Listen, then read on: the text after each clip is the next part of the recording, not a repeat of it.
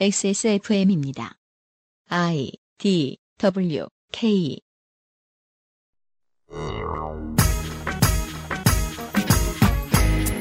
지난 4월 중국의 어떤 태극권 고수와 이종격투기 강사가 대결하여 태극권 고수가 20초 내로 KO를 내주고 마는 내용의 동영상이 세계의 격기 동호인, 나아가 그냥 호사가들의 관심을 끌었습니다. 이 동영상 한 방에 언론의 스포트라이트를 받은 이종격투기 강사의 말처럼 모든 태극권은 사기일까요? 혹은 동양무술은 세상 모든 근접전에 쓸모가 없어진 걸까요? 그런 것까지는 알고 싶지 않으시다고요? 반갑습니다. 2017년 5월 마지막 주말에 그것은 알기 싫답니다.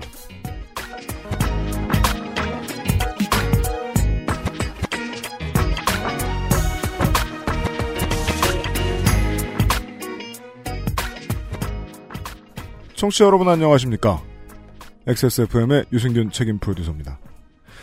제가 강조해온 대로 그것은 알기 싫다는 세계 최장수 한국어 시사 및 교양 팟캐스트입니다. 시사만 다루는 게 아니라는 말씀이지요. 그러자면 제 성향에 딱히 방송할 것도 없을 것 같고 저는 오히려 교양 컨텐츠를 강화할 놈입니다. 그간 닿은 적이 없는 영역들을 어떻게든 많이 개척해보고자 합니다. 이번 주말 순서에는 5년 만에 처음으로 무술과 격투기에 대한 이야기를 해보겠습니다. 지난달 27일에요. 중국의 스촨성에 어떤 체육관에서 있었던 작은 맞짱이 유쿠와 웨이보를 타고 얼마 안가 중국 바깥의 social에도 모두 퍼져서 전 세계의 잡담거리가 됐습니다. 41살의 태극권 고수 웨이레이 씨와 39의 격투기 강사 쉬 샤오둥 씨가 대결을 해서 20초 만에 쉬 샤오둥 씨가 승리한 게 내용의 전부입니다. 마치 DC를 노리는 유소년들이 그러하듯이 keyboard warrior showdown에서 시작했던 이 오프라인 맞짱은 태극권은 쓸모없다. 아니다. 동양무술 전체가 현재는 유효하지 않다. 아니다. 웨이레이 씨가 태극권을 하는 건 맞는데 고수는 전혀 아닌 것 같다. 등등의 이야기거리를 만들어냈습니다. 제가 대충 재보면 한 5 square meter 정도 안에서 있었던 근접전을 720p 정도의 동영상으로 보고서 무예나 격기를 배우지 않은 사람들이 하는 말이라는 게 공허할 가능성이 아주 높지만 우리 중 다수는 꾸준히 궁금하긴 했었습니다. 종합격투기의 시대가 도래하여 시간이 어느 정도 흘러서 자연 도태 비슷한 과정을 거치고 나자 화려한 흥행에 이름을 올린 엘리트 선수들의 배경에는 보통 복싱, 베어너클 복싱, 킥복싱, 프로레슬링, 발리투도와 주짓수, 무에타이 정도가 남았습니다. 동북아시아 사람들에게 친근한 종목의 이름은 보이지 않죠. 이 이유는 뭘까? 요즘 미디어가 요구하는 건 이종이든 종합격투기든 한 명이 나머지를 이기면 되는 건데 동북아의 무술은 그게 안 되나? 이런 궁금증을 갖는다는 게 배경 지식 부족에서 나오는 당치 않은 치기인가? 그러면 웨일레이 씨는 왜 지냐? 옥타곤엔 왜 무술 고수 없냐? 챗바퀴 돌리는 질문들의 답을 찾아가는 길에 첫 발을 떼봅시다. 이런 얘기를 처음 드리는 건, 뭐, PD의 전문성 부족도 문제가 있겠습니다만, 이런 말씀을 드릴 분을 한국에서 찾는 일이 쉬운 일이 아닙니다. 섭외가 안 됩니다. 태권도 선수 출신으로 21세기 초반에 발행되었던 국내 유일의 무술 전문 잡지였던 아, 마르스의 발행인이셨고, 아, 또한 이 아카이브를 정리한 한중일 무술 고수에 대한 2003년 저서 아, 고수를 찾아서의 저자이기도 한 또한 서울 팔계장 연구회의 창립자이기도 한 한병철 박사님을 모셨습니다. 혹자는 이분을 도사라 부르시더군요. 반갑습니다. 네, 안녕하세요. 한병철입니다. 네. 어려운 걸음 해주셔서 감사합니다. 아, 반갑습니다. 네. 아, 물론, 그, 이분의 목소리가 익숙한 분들도 계실 겁니다. 이 시장은 팟캐스트니까요. 거기서는 무술 얘기는 안 하셨던 걸로 알고 있는데. 네, 그 여행 팟캐스트에서는 무술 얘기 안 하고 여행 얘기만 주로 했었죠. 그러니까 이게 어떤 전공을 우리가 평생 하고 살면 와, 이 전공만 가지고 먹고 살기 어렵구나라는 생각은 정말 많이 하게 되긴 합니다. 제가 좀 multipurpose한 좀 다목적 인재 아니겠습니까? 네. 아, 물론 오늘은 전공만 얘기해 주시는 날입니다. 네, 오늘은 여행 얘기 말고 무술 얘기만 한번 해보도록 하죠. 네. 이제 궁금하신 분들은 동영상을 한번 찾아보시고 심지어 구글링 하시면서 태극권만 쳐도 바로 이 동영상으로 redirect 될 겁니다. MBN 2017년 5월 8일 무림의 고수와 격투기 선수가 싸우게 된다면 누가 더 강할까요? 참 궁금했던 대목인데요. 최근 태극권 고수가 이종 격투기 강사와의 맞대결에서 완패한 영상이 화제를 모았었습니다. 중국 무술 고수와 권투 챔피언의 맞대결을 그린 영화의 한 장면입니다.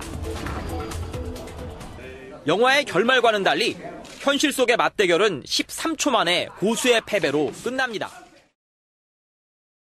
네, 이 사건이 네. 어, 사실 놀라운 일은 아니에요.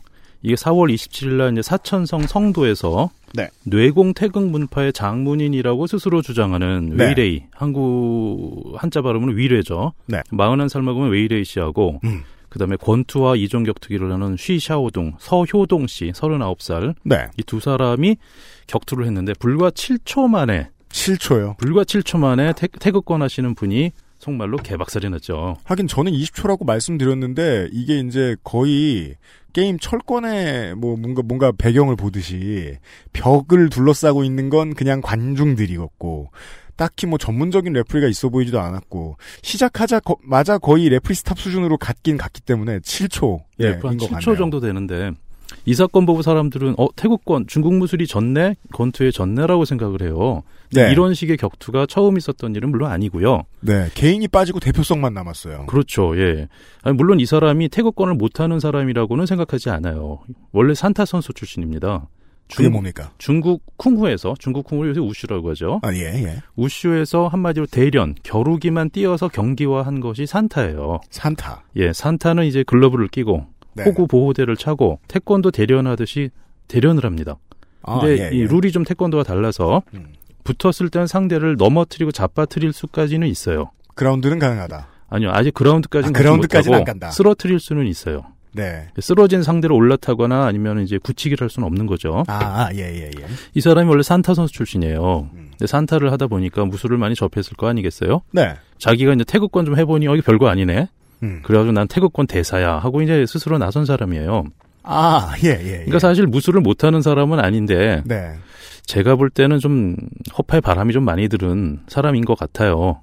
되게 그냥 지나가면서 말씀해 주셨는데 중요한 두 가지 얘기를 벌써 해주신 것 같습니다.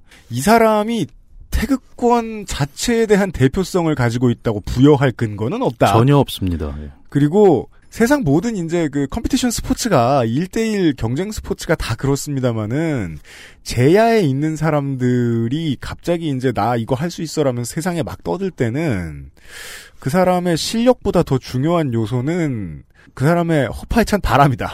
그 쇼맨십이 중요해요. 네. 내가 사실 이런 사람이 하고 광고를 충분히 하게 되면 사람들은 그거를 믿기 시작하거든요. 그렇죠. 그렇죠. 하나의 사실처럼 되어버리죠. 연예인병. 그런 겁니다. 우리가 뭐, 그니까 실제로 뭐, 탑에 올라가 있는 그 시대에 뭐, 에밀리아넨코 효도르한테 뭐 탁월한 달변을 요구할 필요는 없지 않습니까? 아 그렇죠. 예. 그렇지만, 이런 동영상에 나오는 사람들은 좀 시끄러운, 그냥 입, 입이 더 시끄러운 사람들일 수 있다. 입을 음. 더잘 올리는 사람들일 수 있다. 근데 이 사람이 했었던 이 격투가 네. 처음 있었던 일은 아니에요. 1954년에 유사한 경기가 한 번 있었죠. 아, 전후네요? 네. 1954년에 마카오의 신화원이라는 곳에서 네. 오파 태극권의 장문인인 오공의와 네. 백화권의 진국부가 대결을 해요. 백학권은 또 예, 뭡니까? 백화권은 중국 예. 남권의 한 가지인데 네. 중국의 양장하 아래쪽의 권법들을 흔히 남권이라고 합니다. 음, 그리고 예, 남권은 예, 예. 이제 여러 가지 종류가 있는데 그 중에 크게 한 다섯 가지 정도를 남권이라고 네. 대표적으로 말을 해요. 음. 그 오파 남 다섯 가지 남권의 대표적인 영춘권이죠. 음. 이수룡이 했던 영춘권이고 네. 백화권, 오조권 이런 권법들이 있습니다. 백학권과 태극권이 붙었다면 요즘 말로 굳이 조어하자면 이종 격투죠, 이것도. 이종 무술이군요. 그렇죠. 네. 이종 무술관의 격투인데 사람들은 뭐 장문이 붙었으니까 하늘을 날고 장풍이 날아다니고 이럴 줄 알았는데 실제 해보니까 그냥 동네, 싸움이더라. 동네 어린애 개싸움인 거예요. 서로 따귀 때리듯 치고박도 하더니 그냥 끝 이렇게 돼버렸어요. 왜냐하면 따기는 잘못 맞으면 아, 혼절하게 되니까요. 그러니까 사람들이 이때 어 우리가 알고 있던 중국 무술이 전혀 아니네 장문인이 나와서 저런 황당한 경기를 보여주더니 하고 이때 사람들이 실망을 해서 아. 이 동영상이 유튜브를 통해서 전 세계에 퍼지면서 한동안 중국 무술을 디스하는 중요한 근거가 됐죠. 우리가 영화에서 보던 잘 짜여진 세트처럼 왜 대련하지 못하느냐. 그렇습니다. 그 날라다니던 무공은 다 어디 가고 그냥 마치 어린아이들이 머리끄댕이 잡고 싸우듯이 그냥 네. 지네끼리 티격태격 하더니 끝나버린 거예요. 아. 우리가 알고 있는 낯익은 초식이 하나도 보이지 않았어요. 그냥 동네 사람들이 갑자기 분노해서 싸우면 되게 빠르게 그 그라운드와 그래플링으로 가지 않습니까? 그렇죠. 동네 영감님들이 막걸리 마시다가 싸움 붙었던 장면하고 너무 흡사했던 거예요. 아. 그래서 사람들이 실망을 했어요. 네. 근데 이 실망 자체는 사실은 그 깊이 들어가 보면은 실망해야 될 근거가 어디에도 없었던 거죠. 실망해야 근거가 없었다고요? 예. 그러니까 사람들은 어떤 생각을 하고 있냐면 무술, 아 영화를 생각해요. 항상 영- 우리가 중국 무술에 대해 갖고 있는 선입견은 영화에서 왔어요. 두 번째는 무협지에서 오죠. 사실 네. 영화는 무협 영화죠. 네. 결국 무협 이미지라는 거예요. 음. 그러면 이연거리가 날아다니고 음. 하늘에서 막 공중에 떠서 560도 턴차기를 하고 그 아크로바틱한 동작을 보여줘요. 뭐 만화 얘기해 볼까요? 예. 장력만으로 머리가 터져요? 그런 건 세상에 없어요. 제가 그거에 관심이 많아서 팔괘장을 배웠는데 네. 아무리 해도 예. 장력으로 뭐 머릿속에 뭐를 파괴한다. 아 그런 건 있을 수가 없습니다. 네. 사람의 몸은 물리 법칙을 절대로 넘어서지 못해요. 네. 과학적으로 다 설명이 가능합니다. 음. 거기서 벗어나는 것은 존재하지 않는다고 보시면 돼요. 정 물리 법칙을 벗어나는 걸 보고 싶으면 그 투기 말고 음. NBA 슬램덩크 컨테스트를 봐라. 아 그때부터는 종교의 영역이죠. 알겠습니다. 예, 그러니까 물리 법칙을 벗어나는 게 보시고 싶으신 분은 종교 쪽에 가셔가지고 아 예. 깊은 명상 속에서 뭔가를 보실 수도 있을 거예요. 내가 갑자기 뜨더라. 예, 그런. 예. 음. 어쨌든 지금 얘기를 좀 해보면 네. 사람들은 무술에 대해서 여러 가지 잘못된 이미지를 먼저 갖고 있다. 그 이미지가 뭐냐 하면 무술인은 도인일 거라고 생각해요. 무도라고 하잖아요. 네. 도인이란 생각을 하면서 한편으로는 깡패라고 생각해요. 이게 무술인에 대해서 갖고 있는 사회인의 두 가지 상반된 이미지예요. 하늘 위에도 있고 땅바닥에도 존재하는군요. 그렇습니다. 이 두 가지가 완전히 반대되는 개념인데 네. 사실은 게 존재하거든요. 예를 들어 이런 거예요. 길에 가다 사람들이 무술인이 싸우고 있는 걸 보면 사람들은 그래요. 아, 쟤네들은 깡패야. 무술을 잘못 배웠어라고 말해요. 네. 그러면서 좋은 스승 밑에서 제대로 무술을 공부했다면, 무공을 닦았다면 저렇지 않을 것이다라고 말합니다. 대련장 바깥에 나가서 저러진 않을 텐데. 네. 근데 사람, 근데 사람들이 이런 생각은 또 틀린 건 아니에요. 좋은 선생 밑에서 잘 배운 무도인들은 네. 함부로 싸우지는 않죠. 네. 근데 사람들은 이렇게 무술인에 대해 두 가지 이미 상반된 이미지를 갖고 있는데 이 이미지의 근거가 뭐냐? 음. 결국 무협이라는 거예요. 무협. 예, 무술이라고 하는 건 상대와 싸워서 이기는 격투 기술이지. 네. 여기는 원래 기공이라든가 종교적인 거라든가 철학적인 개념이 들어가지 않아요. 이런 개념이 들어갔던 게 사실 20세기 들어섭니다. 통사로 말씀을 하시는 거군요. 옛날 기록을 찾아보면 그냥 싸워 이기는 것이었다. 네, 그렇습니다. 무예란. 예, 무예는 싸워 이긴다기보다는 그냥 싸워서 죽이는 거죠. 근데 거기에 갑자기 어, 문화 콘텐츠의 재련이라는 요소가 들어가면서 그렇죠. 예. 예. 그럼 이런 게 언제부터 생기냐? 총이라고 하는 게 생기면서부터 무술이 퇴화합니다. 네, 그걸 다루는 연문 같은 영화를 다 보셨겠죠. 그렇죠. 네. 예전에 제가 충격받았던 것 중에 하나가 일도경성이라는 유명한 중국 무협 영화가 있었어요. 일도 경성이요. 예, 일도경성에 나오는 사람들은 실존 인물인데 네. 여기서 보면 총 앞에서 다 쓰러져요. 음, 네. 그 다음에 황비영 영화 어딘가에 보면 장사부가 총을 맞고 쓰러지면서 황비영한테 이런 말을 하죠. 네. 우리의 시대는 같다. 총, 총알을 이길 수는 없어. 그러면서 죽어요. 그렇죠. 그런 그 대화들도 계속 나오잖아요. 네, 나오죠. 총을 들고 들어오는데 예. 서, 서방 그럼요. 총이 있는, 총이 있기 때문에 무술은 더 이상 필요가 없어진 거예요. 그러면 무술이 그러면서 살아날 방법을 찾습니다. 네. 그게 뭐냐면 연극으로 가고, 공연으로 가요. 그 다음에, 엔터테인먼트에서 길을 찾는군요. 그렇죠. 일본 문도가 그렇게 됐죠. 그래서 폐도령이 내린 이후에 18세기, 19세기쯤에 일본 검객들은 공연을 합니다. 그걸 이제 화법 무술이라고 해요. 화법 검술. 아, 예. 예, 서로 간에 합을 맞춰가지고 검술하는 걸 보여주는 거예요. 챙챙챙 칼도 부딪히고 그렇죠. 이걸 그래서 챙챙 소리가 난다 그래서 찬바라라고 했어요. 아, 칼싸움 공연이다. 예. 합을 맞춘 공연. 공연이죠. 무술 공연이. 지금도 무술 공연 많이 하고 있죠. 예. 어, 보통 축제장이나 이런 데서 꼭 한두 명 정도 나와서 무술 시범을 보입니다. 맞습니다. 이런 게 바로 이제 무술인이 공연인이 된 건데 음. 그러면서 이 사람들은 또 어떤 쪽으로 컨텐츠를 확장하냐면 명상, 그 다음에 아, 마음 공부, 또 하나는 어, 피트니스로 갑니다.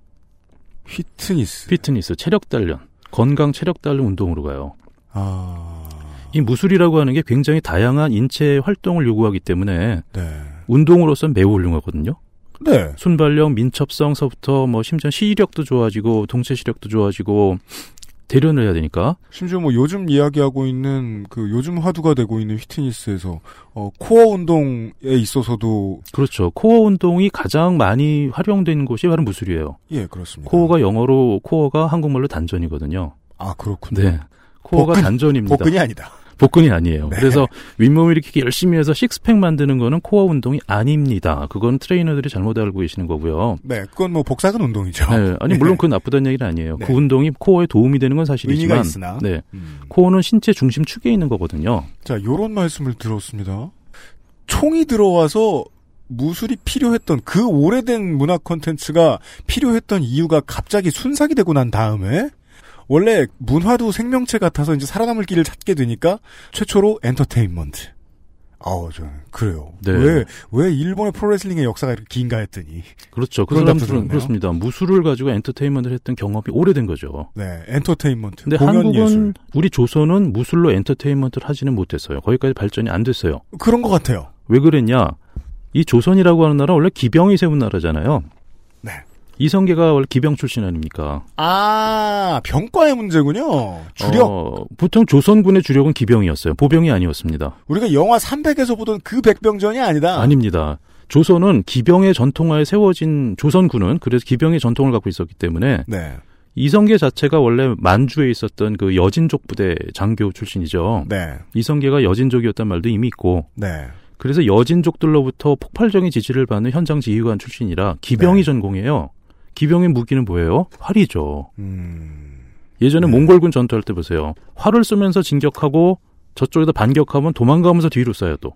기마병은. 그렇죠. 예. 기마병은 실제로 땅에 내려서 칼싸움을 하지 않습니다. 그거는 마지막 수단이에요. 음. 기마병이 활 쏘면서 진격하고 상대 전열을 무너뜨리면 뒤에 있던 보병이 진격해가지고 나머지를 청소하는 소탕하는 거 그게 바로 전술이었는데 맞습니다. 그 조선군은 활을 주력으로 하다 보니까 칼이 필요가 없었어요. 칼은 부무장입니다.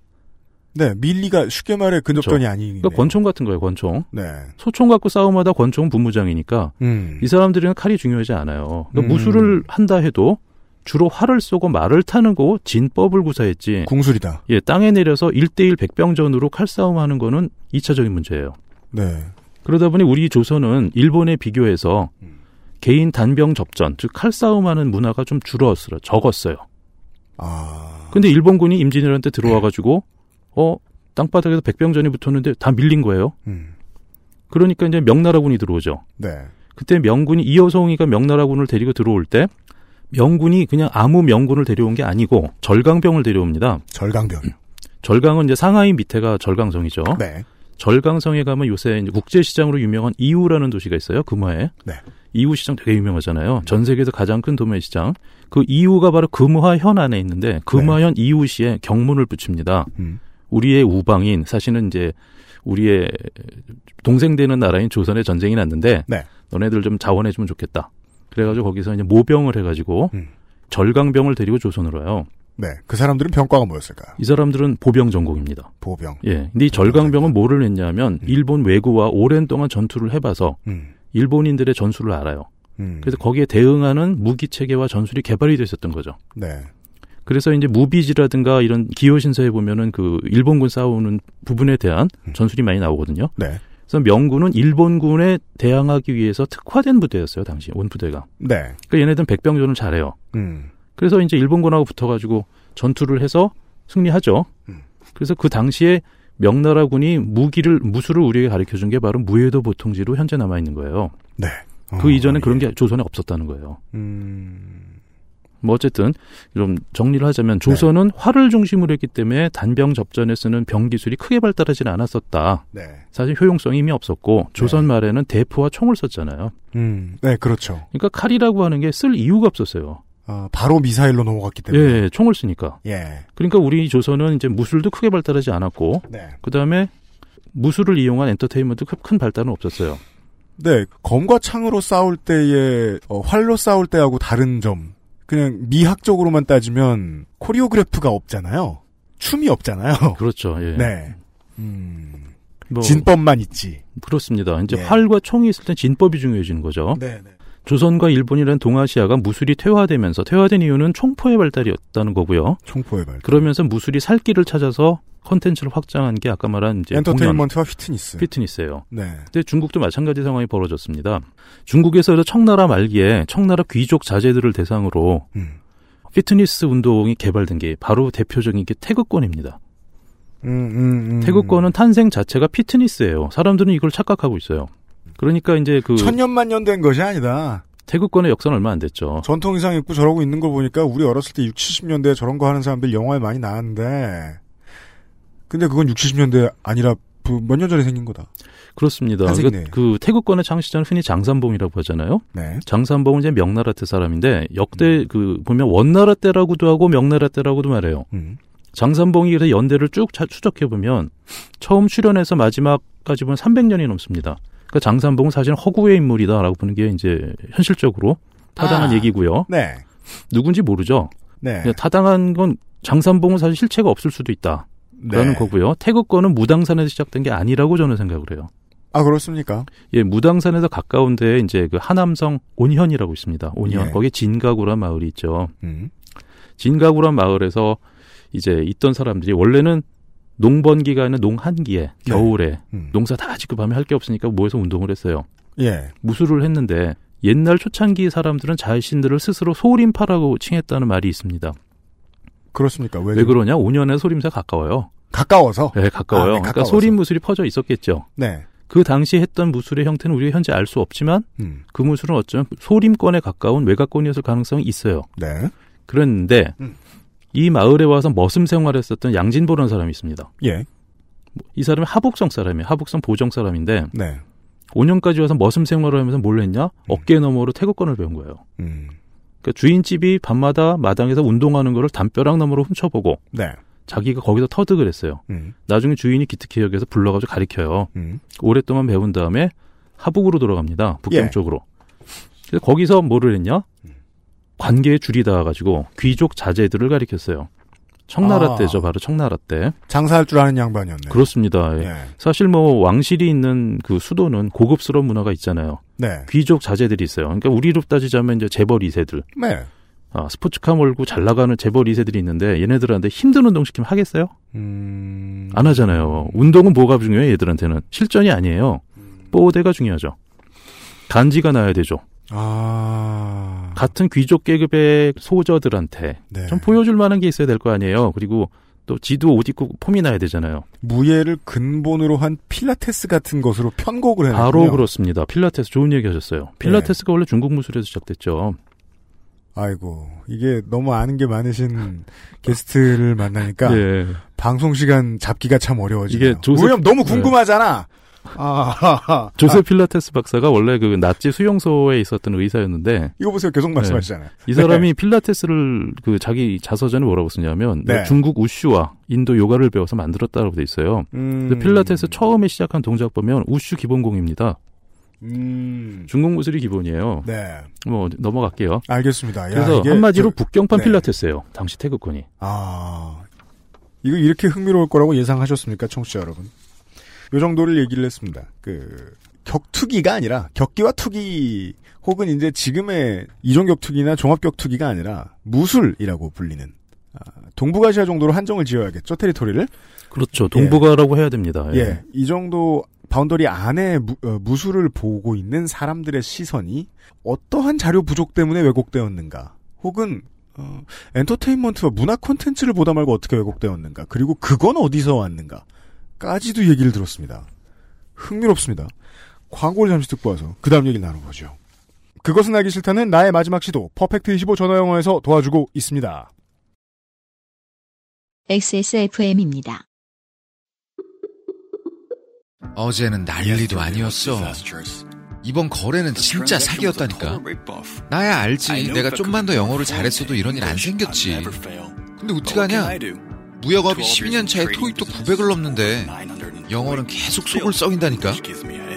영어를 책으로만 잘해요, 내가. Um, hey, why don't you call Perfect 25? 뭐? Perfect 25. 뭔데 그게? Perfect 25 English phone call service. 이거 말하는 거야?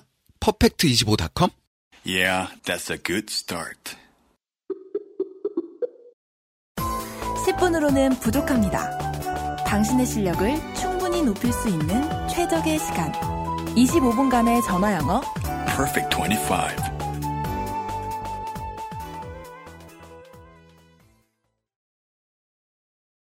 태극권은 제가 지금까지 이제 한병철 박사님의 말씀을 들어본 바에 의하면 태극권은 누구를 이기거나 혹은 전쟁에서 쓰이기 위해서 만들어졌거나 혹은 그걸 위해 발전한 것이 아니네요. 그렇습니다. 태극권은 탄생 자체가 북경에 있는 청나라 만주족 귀족 자제들을 대상으로 시작이 되는 거예요. 네. 그러다 보니까 돈 많이 받고 음. 귀족 집안의 쇼핑대에서 무술 교사들은 돈을 굉장히 많이 받거든요. 네. 그러면서 이제 이 친구들한테 한마디로 간지나는 건강에 좋아지는 운동을 가리켰어요. 음. 근데 기존에 진가구에서 배웠던 운동은 힘들었단 말이에요. 네. 중국 무술을 기본공을 제대로 하려고 그러면 지금 하고 있는 크로스핏보다 훨씬 힘듭니다. 아하. 실제 중국 무술 기본공에는 역도 훈련도 들어있고요. 아.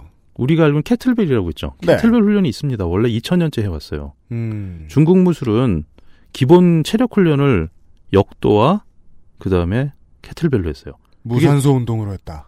어, 물론 달리기도 있지만. 예. 그래서 그 당나라 때부터 내려온 구당서에서부터 예. 무과 시험에 체력 훈련에 뭐 보면 석단공, 석쇠공이 반드시 나와요. 음. 이건 청나라 말기까지 이 시험을 봤습니다. 네. 그래서 이런 훈련을 시키면 힘드니까 못 하잖아요. 그래서 이거를 좀 더 light하게 downsizing을 한 거예요. downgrade를 해가지고 네. 조금 더 쉽게 만들었어요. 그런 설명을 아까까지 듣고 있었습니다. 중국의 무술이 그렇다고 해서 모두가 이런 방식으로 옛날이라고 상업이 없던 건 아니니까 이것도 상업화의 일환 중에 생겨났다고 한번 쳐보죠. 태극권 역시. 근데 중국의 모든 무술이 그런 식으로 변화한 건 아닐 거 아니에요. 어, 물론 아니죠. 실전 위주로 꾸준히 전통을 지키고 있는 무언가도 있을 텐데. 네네. 지금도 중국에는 권투가 있고 유도가 있습니다. 예. 중국의 권투라고 할 수 있는 게 형의권이라고 하죠. 그 형의권을 영어로 번역하면 싱이 복싱이라고 번역을 합니다. 네. 그 다음에 대성권도 혀- 복싱에 가깝고요. 음. 솔교라고 하는 유도가 있어요. 일본 네. 유도랑은 좀 다른데 훨씬 더 잔인하고 무서운 기술로 되어 있습니다. 네. 이런 무술들은 한마디로 근접전에서 격투할 때 매우 유용하죠. 제가 오늘 가장 드리고 싶었던 질문을 드려야죠. 지금의 세계 격투기 시장에서 이것을 베이스로 한 파이터를 볼 수 없는 이유. 중국 무술이요. 네. MMA 시장이 열린 지가 이제 2, 30년이 되어 가고 그 사이에 적자 생존이 일어났단 말입니다. 지금은 이제 이 하이브리드 MMA가 MMA의 기본이 돼서 어, MMA를 하겠다고 생각하는 사람들이 처음부터 그래플링 배우고 다 배우잖아요. 그러니까 뭐 내가 뭐 바리투도부터 시작해서 뭘 할 거야 이런 식으로 올라오지 않는단 말이죠. 그렇죠. 예. 그래서 지금의 MMA가 결론이 이렇게 나기까지 그동안 차용해온 종목들이 있지 않습니까? 대표적으로 무에타이, 네. 그다음에 주짓수, 유도로 시작된 주짓수, 네. 그다음에 극진가라데 이게 대표적인 3종 무술 아니겠습니까? 네, 뭐, 그니까 뭐, 발리투도나 뭐, 아마추어 레슬링도 있었습니다만은, 그런 이름을 폭넓게 다 뒤져봐도, 중국, 중국 무술은 이름은 보이지 없습니다. 않는 이유는 무엇인가? 그렇습니다. 예. 중국 무술은 왜 안 보이냐? 이거 룰의 문제라고 저는 생각을 해요. 룰의 문제. 룰. 현재 지금 MMA 격투기 시장, 격투기 경기의 룰은 중국 무술의 룰에 적합하지가 않아요. 왜까요? 뭐가요? 왜 그러냐? 그 경기를 만든 게 중국 무술인이 아니니까. 간단한 이유죠. 그래서 이거부터 다시 얘기를 해야 돼요. MMA는 실전이냐? MMA는 실전이냐? 그거의 실전 무술이 뭐냐라는 것부터 정의를 먼저 해야 됩니다. 실전 무술이 뭐냐? 일단 만든 게 누구냐라는 질문에는 우리가 답이 딱 나옵니다. 처음에 UFC를 누가 흥행시켰을까? 그렇죠. 미국의 프로모터가 어떤 했겠죠. 프로모터가 했겠죠. 네네, 했죠. 예.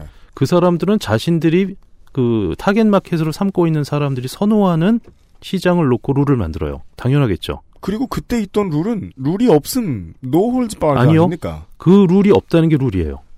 자 보세요. 네. MMA 이종 격투기 어디서 합니까? octagon 케이지 안에서요. 케이지에서 하죠. 바닥이 뭐예요?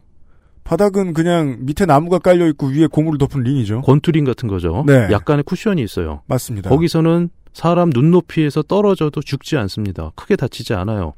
로프가 있어요. 그리고 네, 로프도 있죠. 케이지의 경우에는 케이지라고 하지만 어쩜 벽이 있는 거죠. 네, 약간의 반동력을 네, 반동력을 수 쓸. 수 있는 벽이 있고 바닥은 딱딱하지 않아요. 바닥- 평평한 딱딱하지 않은 소프트한 바닥이에요. 탄성이 있죠. 이 자체가 룰입니다. 이것이 룰입니다. 이게 바로 환경에 격투할 때 환경에 대한 요인인데 네. 만약에 바닥이 계단이다, 산이다, 자갈이 많다, 주변에 나무 같은 방해물이 있다. 벽이 없다라고 했을 때 과연 그 경기를 거기서 할 수 있을까요? 왜 이 생각을 못 했죠? 세상 모든 1대1, 아, 1대1 아니어도. 그리고 1대1이라는 것도 룰이죠. 대전 게임은 맵이 다른데, 이건 맵이 하나군요. 그렇습니다. 바로 맵이 하나예요. 그 다음에 1대1이라는 것 자체가 룰이에요. 싸움은 1대1로 이루어지지만은 않거든요. 태그팀일 수도 있고. 자, MMA를 했어요. 주짓수를 했어요. 내가 이 사람을 그래서 안발을 걸었어. 네. 옆에 있던 친구가 나 머리를 깨면 어떻게 돼요? 난 죽어요. 절대 압박할 수 없어요. 그런 서브 상황에서. submission은 어렵죠. 안 되죠. 네. 그래서 실제로 목숨을 걸고 싸우는 전장터에서는 주짓수를 못 씁니다. 내가 누구를 붙잡고 늘어지는 순간에 옆에 있던 동료가 나를 공격해버려요. 잡으면 안 돼요. 한병철 박사님의 말씀을 계속 듣고 있습니다. 아주 중요한 메시지를 지금 말씀하지 않고 말씀해 주셨습니다. 종합격투기는 맨손으로 하는 룰이라는 한계를 가지고 있군요. 그게 룰이라는 거죠, 바로. 사람들은 룰이 없다고 얘기하지만 그게 룰이에요. 왜 이 생각을 못했을까요? 저 간단히 생각해 보세요. 아파트 계단이라든가 아니면 술집에 테이블 많고 지형 장애물 많은데 싸움이 났어요. 네. 나도 두세 명이고 저쪽도 여러 명이에요. 네. 과연 주짓수 기술을 얼마나 쓸 수 있을까요? 아, 종합격투기란 마치 지금 이 육상, 고대 육상처럼 발전하는 초기 단계에 와 있다고 예측할 수도 있겠군요. 그거 자체가 사람들이 보여주기 위한 것이고 예. 격투 경기는 자본주의의 산물입니다. 그렇죠. 돈 주니까 싸우는 거예요. 네. 돈 안 주면 그렇게 싸우지 않아요. 음, 음, 음. 네. 무료다 그러면 둘이서 자신의 강함을 증명하려면 도장이나 체육관을 찾아가서 문 닫아 걸고 둘이 하겠죠. 네. 승패가 공개되면 서로 창피하니까. 그렇죠. 근데 남들 앞에서 보여주는 건 왜요? 개런티가 많잖아요. 그렇죠. 돈을 많이 받잖아요. 네. 저도 만약 누가 한 10억 준다고 그러면 네. 어, 추성훈이랑 한번 싸워 보겠습니다. 맞으면 어때요? 10억 버는데? 살면 되니까요. 아, 그렇죠. 네. 정 아프면 기절한 척하면 되잖아요. 맞습니다. 바로 그거죠. 격투 경기는 자본주의의 산물이다. 공연 엔터테인먼트 산업의 산물이에요. 그러니까 자, 우리는 그, 음. 흥행에만 워낙에 매몰되어 있다 보니까 그 패- 저 같은 팬이 그렇습니다. 흥행에 매몰돼야 팬이 되죠. 흥행에 매몰되어 있다 보니까 그냥 원래 no hold barred라고 불렸다가 깨물고 뭐 낭심치고 눈 찌르고 다 할 수 있다가 그게 이제 뭐 합법화하기 위해서 점점 뭐 룰을 만들어가고 open finger 장갑을 끼고 뭐 이 정도만 알고 있지 케이지가 룰이고 그리고 바닥이 상, 룰이고 예, 상대가 나를 잡았을 때 예 그거 풀어나가는 방법들이 많이 있거든요. 네. 나를 뭐 목을 졸랐다든가 네. 정상적으로 그 상황에 손가락을 꺾습니다. 부러뜨려요. 그 다음에 꼬집고 할퀴고 잡아 뜯습니다. 근데 이거 전부 반칙이잖아요. 이러면 rear naked choke를 할 수 없죠. 손가락이 부러지게 생겼는데. 예, 누가 나를 잡았다 손가락 한 개만 붙잡고 온몸에 힘을 가해서 거꾸로 부러뜨리면 그 사람은 그걸 풀 수밖에 없거든요. 이게 아. 바로 파해하는 법인데 이거는 반칙으로 되어 있어요. 그죠. 아직 격투기가 지금 저 뭐냐 개척을 정확하게 정의를 못 내린 부분이잖아요. 그리고 글러브를 끼잖아요. 뼈를 부러뜨리려는 시도를 하면 안 된다는데 아니 뼈를 부러뜨리려는 다양한 시도를 통해서 이게 되어 있는데. 네. 예. 그리고 장갑을 끼죠, 글러브를. 네. 글러브 자체도 자신의 손을 보호하는 상태예요. 네. 이 글러브 때문에 격투의 룰이 굉장히 많이 달라졌어요. 만약에 글러브가 없으면 네. 현재의 권투 경기는 절반이 사라져요. 그 맨손 경기는 손이 닳아 없어지는 것을 고려해야 하잖아요. 일단 19세기의 권투 형태를 보면 네. 주먹을 뉘어서 스트레이트를 치는 게 아니고 세워서 칩니다. 왜입니까? 중수골이 나가요. 아. 상대를 스트레이트로 이렇게 치게 되면 현재 권투처럼 치면 주먹을 네. 뉘어서 치면 음. 가운데 중수골이 부러지기가 쉬워요. 아파요. 시전자를 보호하기 위함이군요. 네, 그래서 권투 경기는 현대 여기에 bandage를 하죠. 네. 밴드를 감고 글러브를 껴요. 음. 이러면서 스트레이트를 제대로 칠 수 있게 된 거예요. 네. 이 글러브 자체도 하나의 룰이라는 거죠. 음, 네. 그래서 중국 무술은 주먹을 세워서 칩니다, 대부분. 네. 이렇게 세워서 쳐요.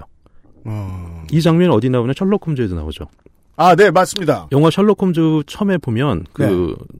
무적 그 친구 저 아이언맨 나온 로버트 다우니 주니어였나요? 네네네. 그 사람이 처음에 그 유도에서 파생한 영국 귀족들 무술이라고 하는 걸 보여줄 때 네. 주먹을 세워치는 장면 나오죠. 예. 고증을 굉장히 잘한 거예요. 아하. 19세기쯤에 영국이라면 그렇게 했을 겁니다. 중국 무술의 영향을 받았으니까. 청에서 수입한 무언가를. 네. 네.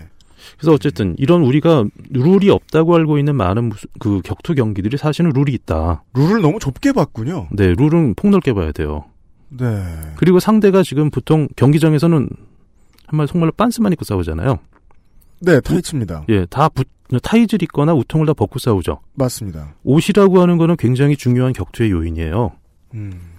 옷과 헤어스타일 이런 것은 무술 안에 많이 녹아 있어요.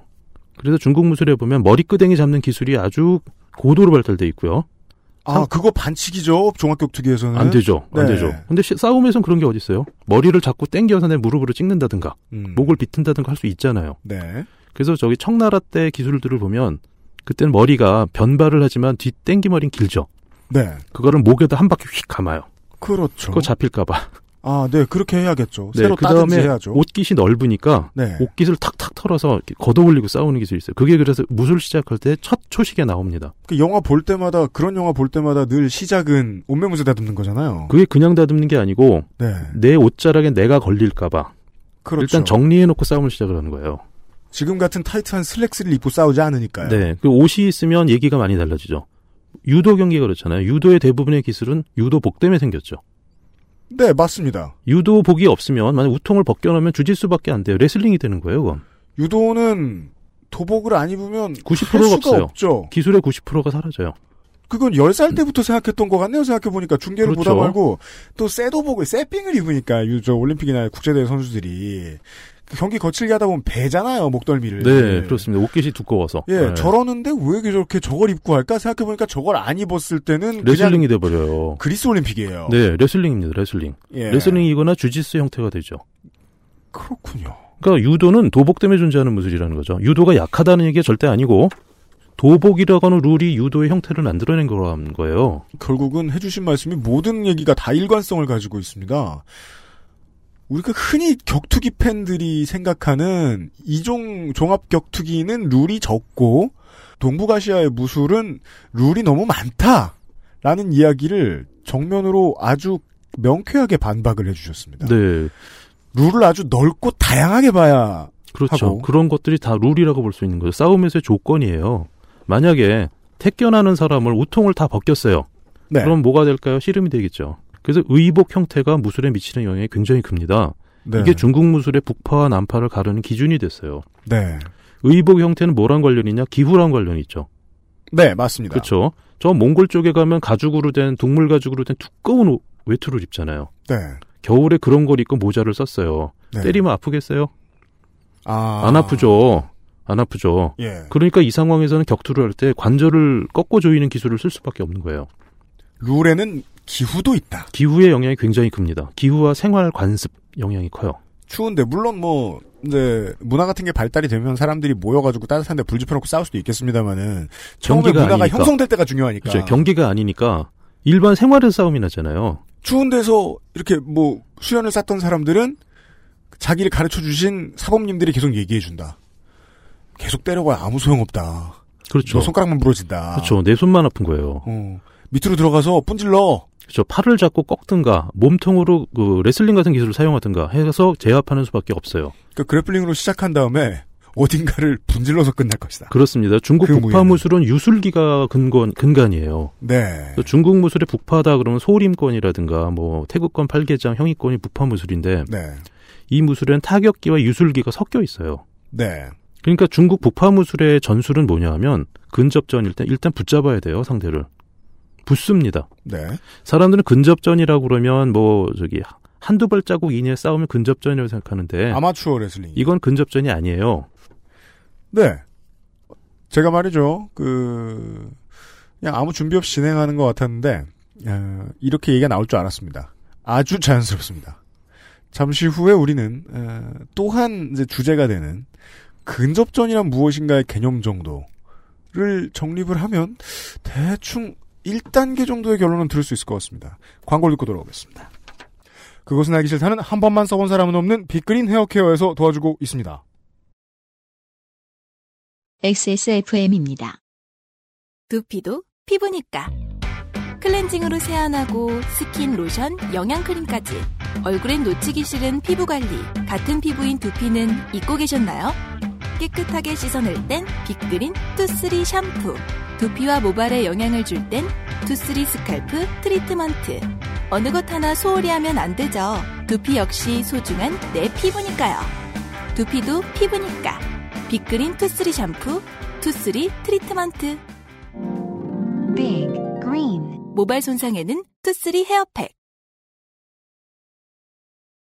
이 짧은 시간에 깨우친 것이 있습니다.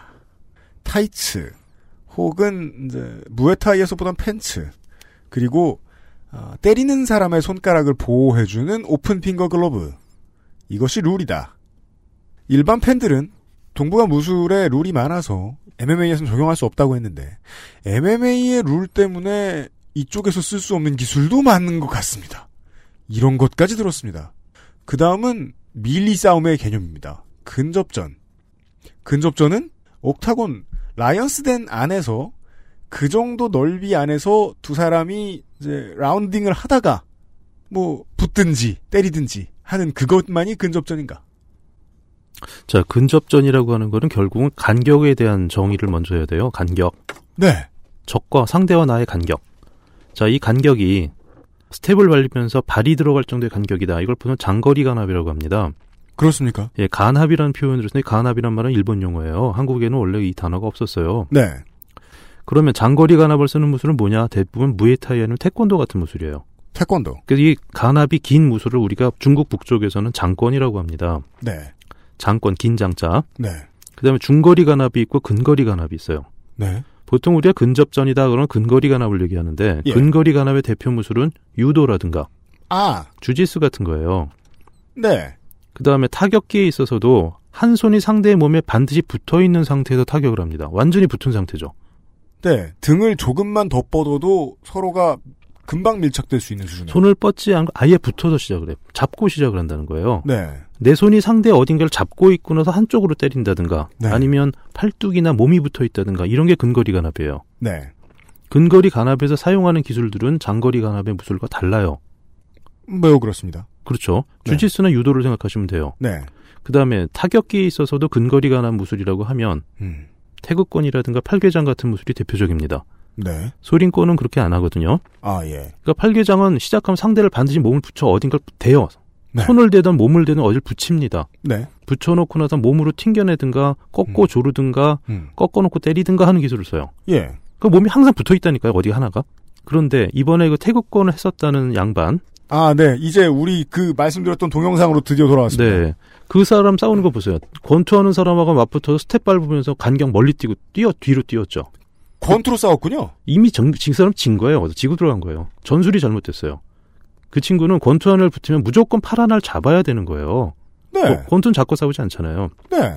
잡은 다음에 한쪽 팔이나 다리를 봉해 놓고 나서 몸싸움을 했어야 되는 거죠. 이종격투기 가 생각할 수 있는 기본, 선수가 생각해야 되는 기본이잖아요. 네, 그내 사람 기본이 안된 싸우기. 거예요. 예. 그러니까 남의 전공, 남의 전술을 갖고 싸워줬으니 당연히 지죠. 자, 다른 데서 못 들었던 이야기가 막 튀어나옵니다. 이 태극권 고수는 시작할 때 태극권으로 싸우지 않았다. 네. 이미 지고 시작을 했어요. 그 사람 그리고 손을 보면은 손이 이렇게 높, 높게 잡죠, 이렇게.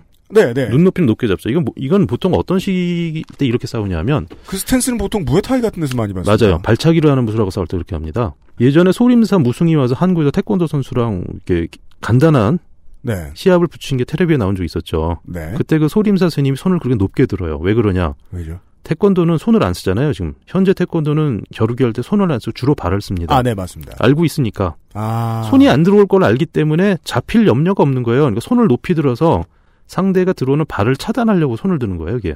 아, ITF 룰을 보고 배웠군요. 무술하는 사람들은 그건 기본이죠. 그렇습니까? 예, 상대 서 있는 자세를 보면 이 친구가 무슨 무술을 했다는지 먼저 파악을 하고, 아, 스탠스를 보고 파악하는 예. 정도의 수준은 돼야 된다. 네, 그렇지 않으면 그 싸움은 이길 수가 없어요. 음... 일단 싸워본 다음에, 아, 제가 유도했네? 제 무에타이 했네라고 알면 이미 죽은 다음이에요. 아, 정말로 선방 처맞은 다음에 죽은 거예요, 그건. 그러니까 북두이권이 꼭 이렇게 그 그냥 환타지만은 아니에요. 아 이미 네. 죽어 있다의 개념이란 상대는 서 있는 거 보고 파악해야지. 그러니까 기본 자세를 딱 보는 순간에 아 쟤는 유도했다, 쟤는 무에타이다, 쟤는 태권도다, 쟤는 꽁푸 출신이다 알아야 돼요. 맞아 보면 늦었다. 예, 무슨 권법을 쓴 한 사람인지 알아야 무슨 네. 기술이 들어올지 알죠. 아 네.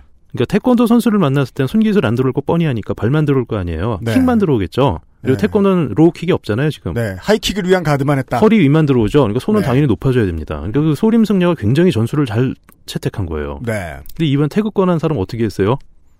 권투 선수 만나는데 손 들었잖아요. 그러니까 그러니까요. 권투 선수의 전술은 어떻게 돼요? 측면으로 빠져가지고 빠져다 다시 우측으로 빠지면 되죠. 이번에 정확하게 그렇게 했잖아요. 네.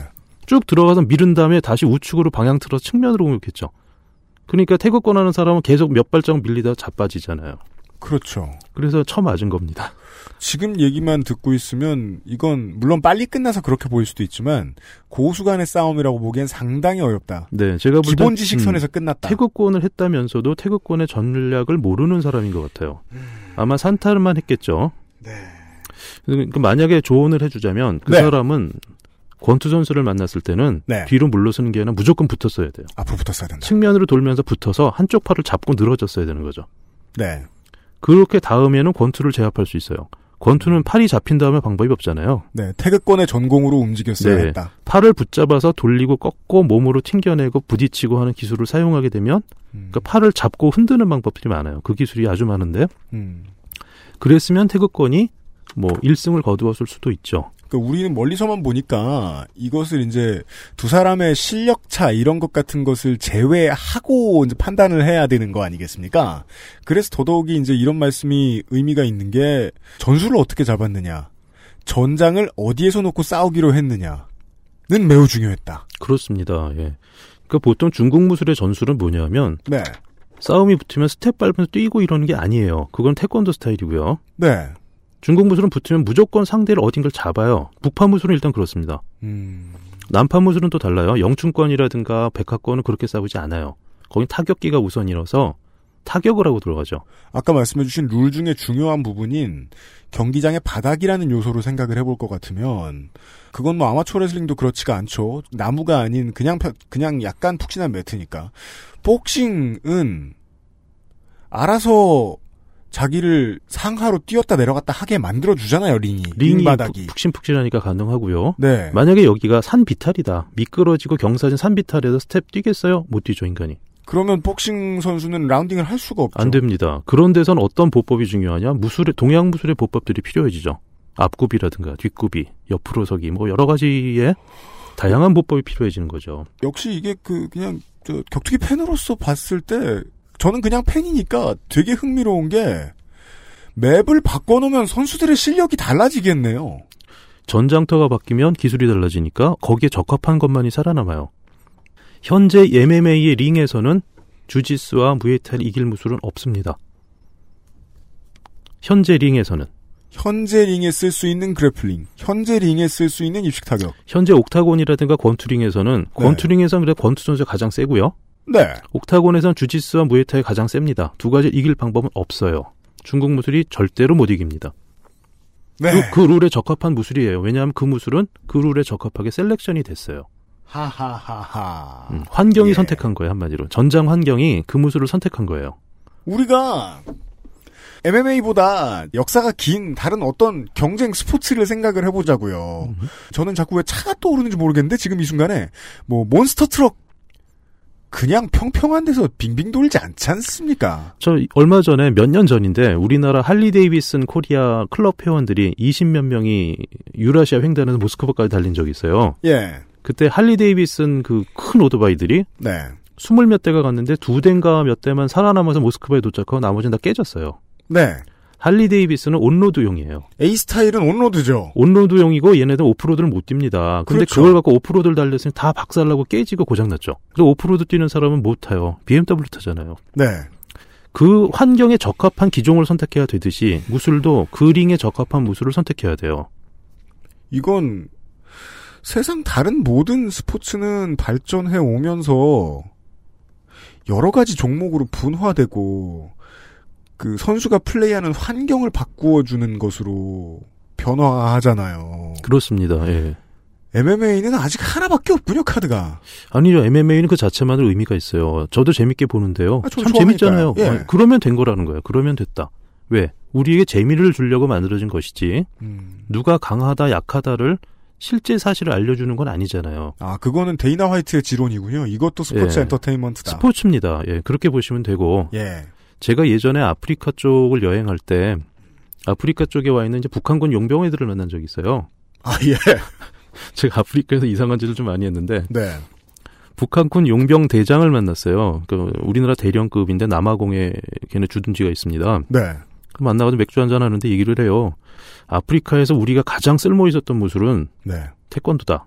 그래서 아 네가 태권도 했기 때문에 그런 소리 하는 거 아니냐 그랬더니 아니야 나 유도도 했고 주짓수도 배워봤고 다 배워봤는데 태권도가 가장 유용하다. 왜 그러니까 정글도 있고 네. 때로는 사막도 있고 여러 가지 이제 가혹한 환경의 아프리카에서 음. 총을 들고 있다 우리가. 음.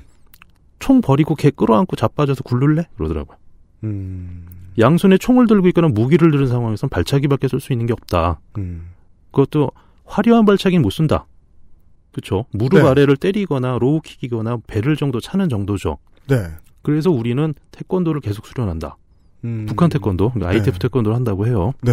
ITF가 조금은 더 실전적이라는 말이 있긴 있죠. 네. 그렇다고 주먹도. 쓰고, 주먹도 네, 쓰고. 네. 예. 음. 제가 그때 깨달음을 얻었어요. 뭡니까? 아, 환경이 이렇게 중요하구나.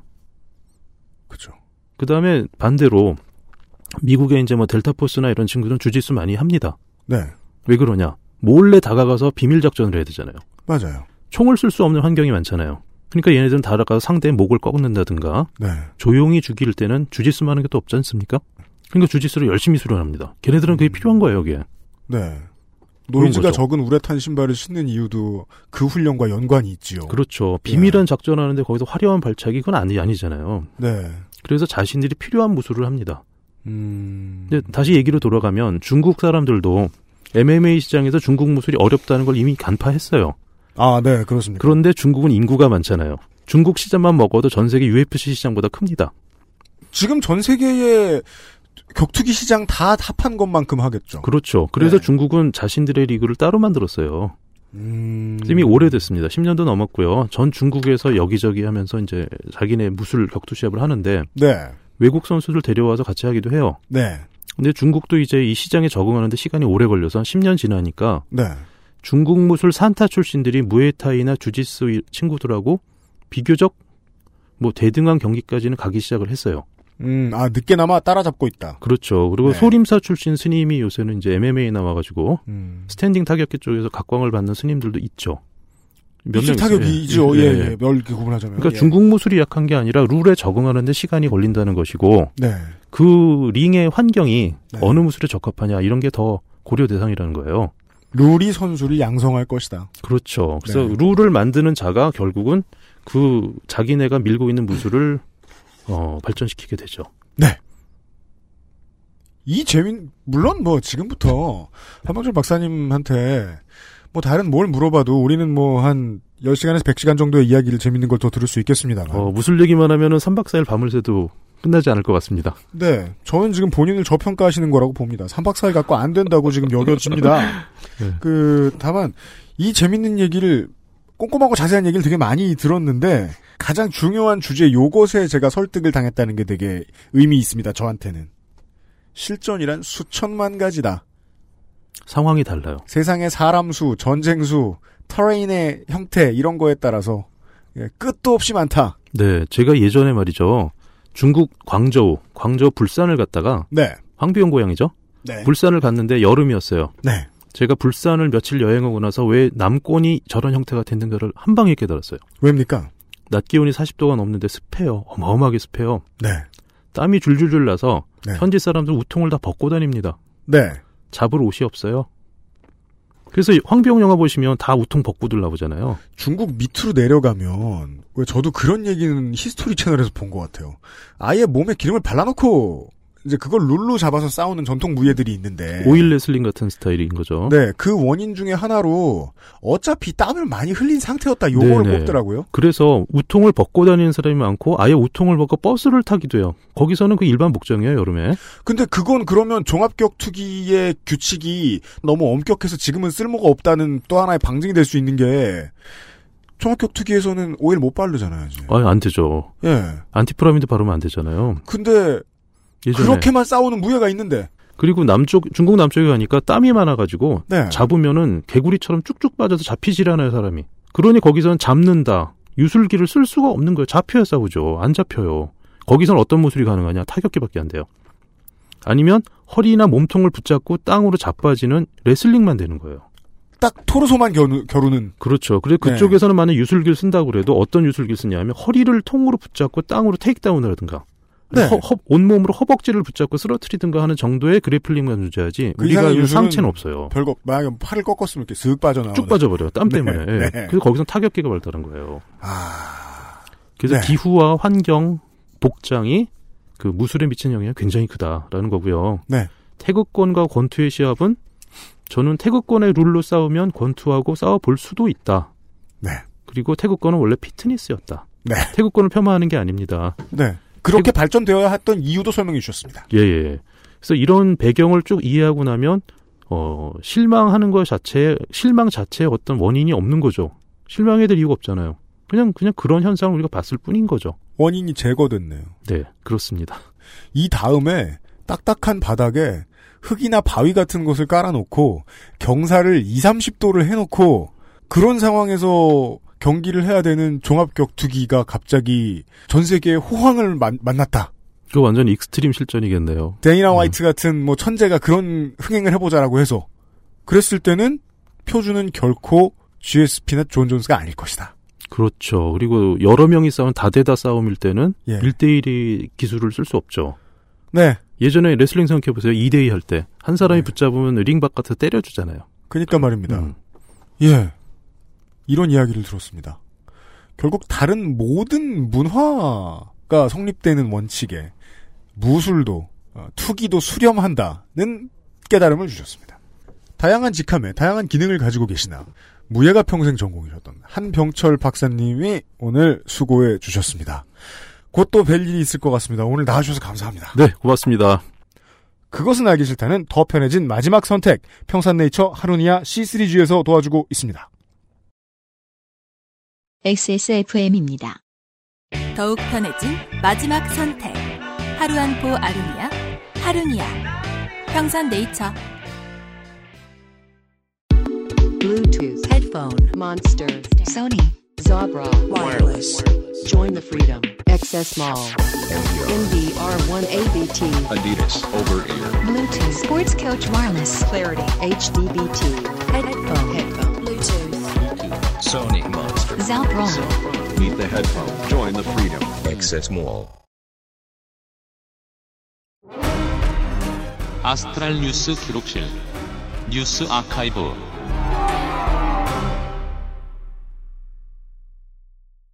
다시 봐야 뉴스가 재밌습니다. 아카이브 시간입니다. 에디터 윤세민 기자입니다. 네, 안녕하십니까. 윤세민입니다. 첫 번째 옛날 일은 뭡니까? 1994년 5월 28일, 네. 일본에서 도키메키 메모리얼 1편이 발매되었습니다. 네. 첫 줄은 늘 이따위예요. 이게 얼마나 역사적인 일인데요. 페이커보다?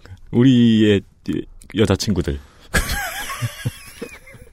다음번에 전영소녀 1판 나왔을 때 얘기하기만 해봐. 그 다음은 뭡니까?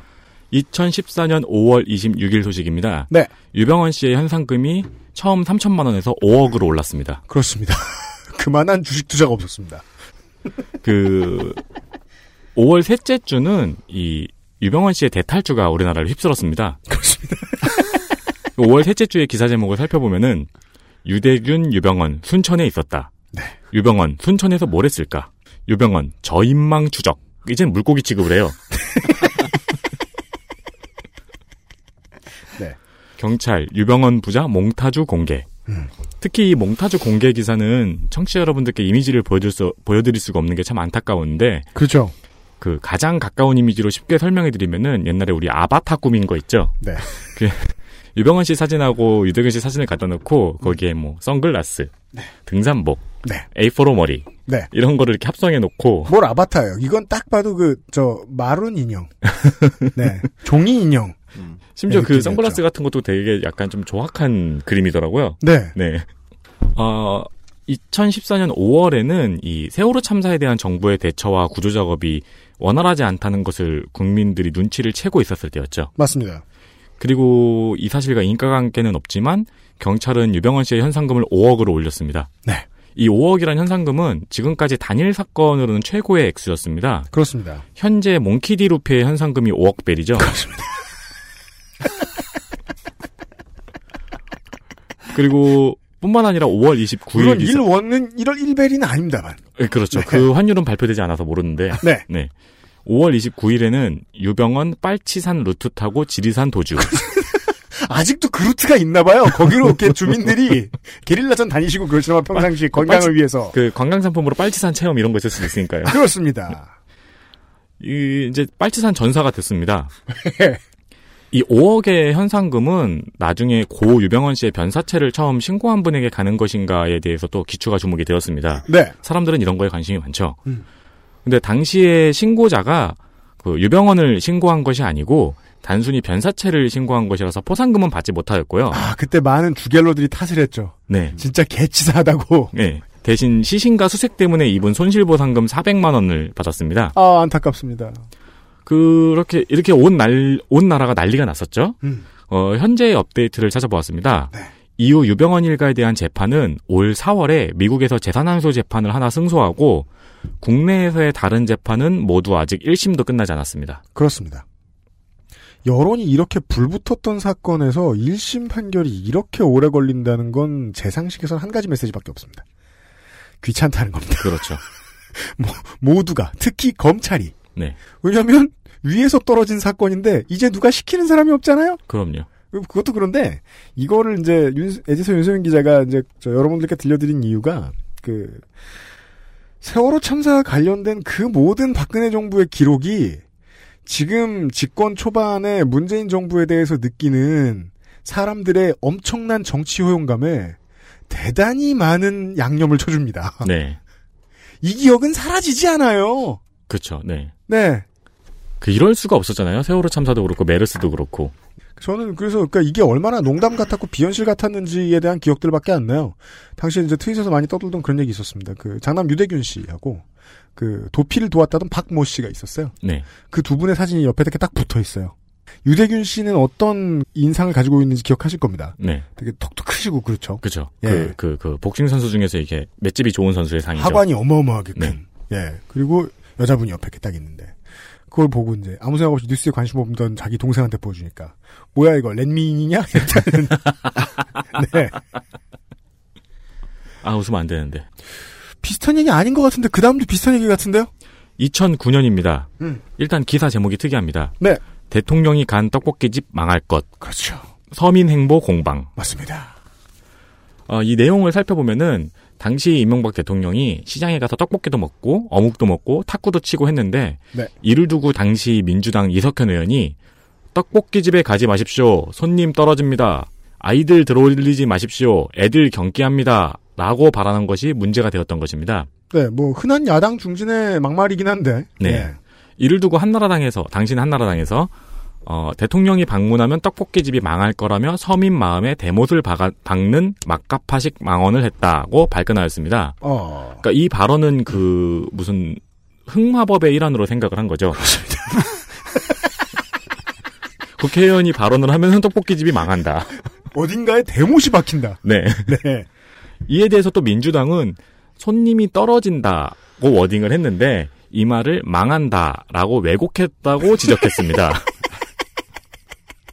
재밌다. 네. 그러니까 국민들은 무슨 죄가 있어서 이런 말꼬리 잡기를 보고 있어야 했을까요? 그렇죠. 한편 같은 해 9월 5일 어, 무한도전에서는 꼬리 잡기 특집을 방영했습니다. 막 갖다 붙인다. 좋아요. 왜냐하면 민주당도 그렇게 했거든요. 네. 한나라당도. 아, 이 기사 밑에는 당, 이명박 당시 대통령이 시장을 방문한 것을 두고 서민행보 박차라는 이런 기사가 많아요. 네. 이 중 하나를 클릭해 봤어요. 우리 그 목요일 날 했던 얘기 있죠. 금물살. 네. 네.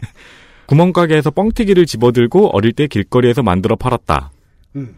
과거 이태원 시장에서 환경 미화원을 했다. 라는 식의 또 이제 내가 다 했다. 아, 네. 그런 말을 했고. 네. 2009년에는. 이런 발언이 있었고, 음. 어, 고향인 포항에서 노점상을 했던 경험 등을 소개하면서 네. 본인이 환경미화원의 대부라는 발언을 했습니다. 네. 그러면서 뭐 서민들과 함께 웃음을 자아냈다고 하는데, 대부면은 이미 서민이 아니잖아요. 네. 말론 브란드를 보고 서민이라는 인식을 받은 적이 있나요? 물론 우리가 철거민의 대부로 불리었던 고 재정구 선생을 가지고 대부다. 서민이 아니다. 이렇게 말하진 못해요. 그 집은 평생가 냉장고가 없었다고 하죠.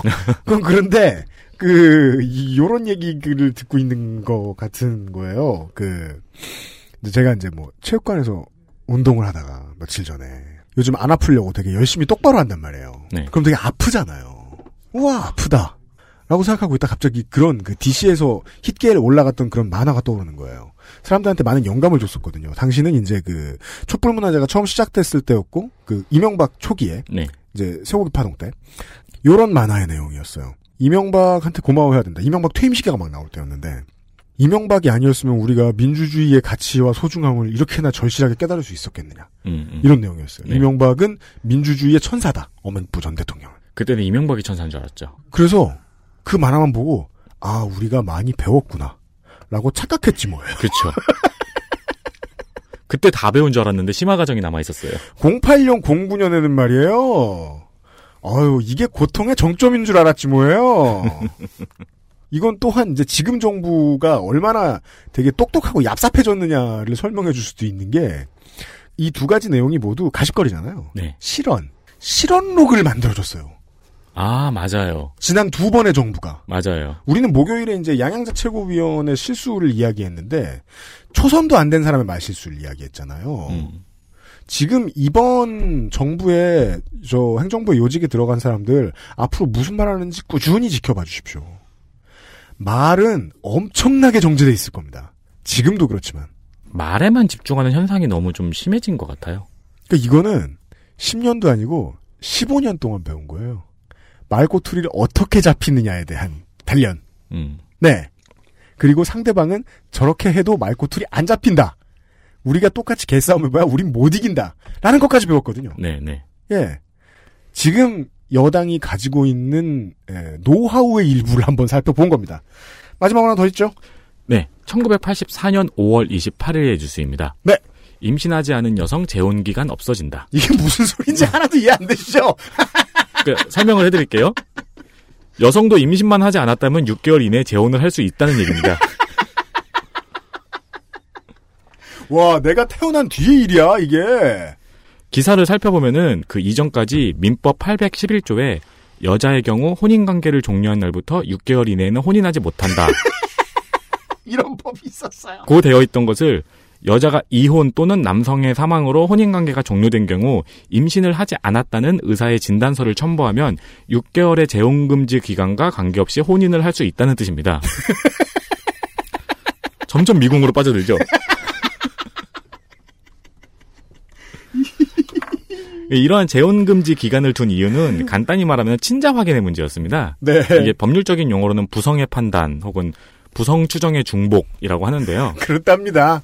그러니까 이러한 우려가 없이 그 임신을 하지 않았다는 의사의 확인서만 있으면 6개월 이내에도 재혼을 할 수 있도록 한 것입니다.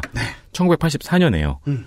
근데 웃긴 게 이 부성 추정의 중복 이런 거는 우려잖아요. 네. 이 우려에 대한 페널티를 왜 여성이 모조리, 모조리 뒤집어 써야 됐을까요? 지금의 상식적인 질문이죠. 방법이 이거밖에 없었나 하는 생각이 듭니다. 네. 네. 그래서 이게 너무 신기해가지고 좀 더 찾아봤는데 더 신기한 거는 이 민법 811조가 2005년에 폐지되었습니다. 네. 이유는 과학적인 기술로 친자 확인이 가능해졌기 때문입니다. 그렇습니다. 그러니까 법 정신이 훼손되지 않았다고도 볼 수 있습니다. 그래서 더 뒤져보니까 다른 나라의 사례도 있습니다. 네. 독일 같은 경우는 1998년에 폐지되었고요. 음. 프랑스는 2005년에 폐지했습니다. 네. 일본의 경우가 특이한데요. 작년에 대법원에서 6개월은 위헌이라고 판결하면서 그렇죠. 대신 100일 내 금지에는 또 합헌을 선고했어요. 네. 참 일본 일본 내에서 우리가 일본에 대해서 보는 여성 인권 같은 경우 보면은 어 되게 심각한 거 되게 많은 것 같아요. 일부 지금도 배타적인 스포츠 리그들은 계약했던 선수가 FA로 풀렸을 때 그게 이제 템퍼링 논란이 돼서 많이 없어졌는데 최대 몇 개월 동안 다른 회사하고 뭐 다른 구단하고 접촉 금지. 이게 그나마 이거랑 비슷한 그렇죠. 그 저기 그 그거 있죠. 저기 그 산업기술 유출 방지 때문에 2년 동안 동종업계 취직 금지. 아, 네. 네. 그 정도. 근데 산업기술과 지금 친자가 말이죠. 관계가 있다고 말하기는 어렵고.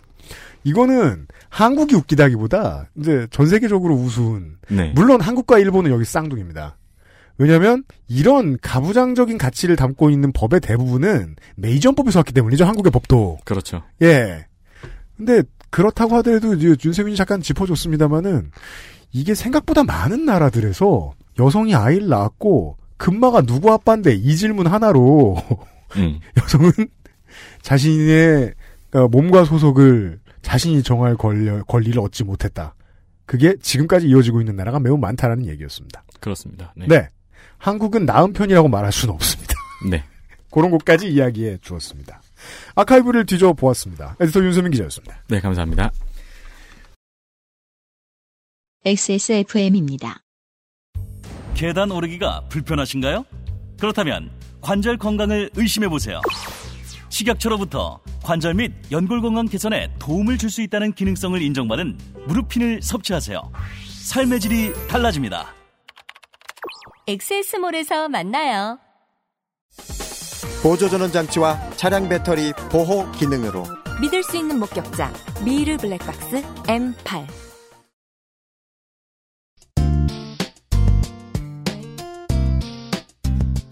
확실히 그 알실은 제 삶을 바꿔놓는 측면이 제일 큽니다. 그래서 저는 정말로 이기적인 사람이죠. 이걸로 세금 신고도 하고 4대 보험도 내고 여러분한테 과분한 애정도 받고요. 그리고 공부도 열심히 하게 됩니다. 좀 더 들어가 보는 저널리즘. 돈이 많으면 할 수 있어요. 저도 너무너무 하고 싶어요. 그렇지만 오늘 시간 같은 거 진행해 봤을 때 생각이 나는 거는요. 한 발짝 물러서서 보는 저널리즘. 그거 만드는 것도 어려운 일입니다. 한방철 박사 덕분에 많이 배웠고, 예, 간만에 소명의식을 좀 느꼈습니다. 룰이란, 규칙이란 세상 모든 것으로 인해서 만들어지는 것이라서, 규칙이 없는 규칙은 없겠네요. 예. 즐거운 시간이었습니다. 다음 주 이 시간에 다시 뵙도록 하겠습니다. 6월에는 그동안 준비해 놓았던 개편의 더 많은 모습들을 보여드릴 수 있도록 하겠습니다. 일단 5월 마지막 날에 어, 새 정부에 바란다 마지막 시간부터 다시 시작하지요. XSFM의 유승균 PD였습니다. 안녕히 계십시오.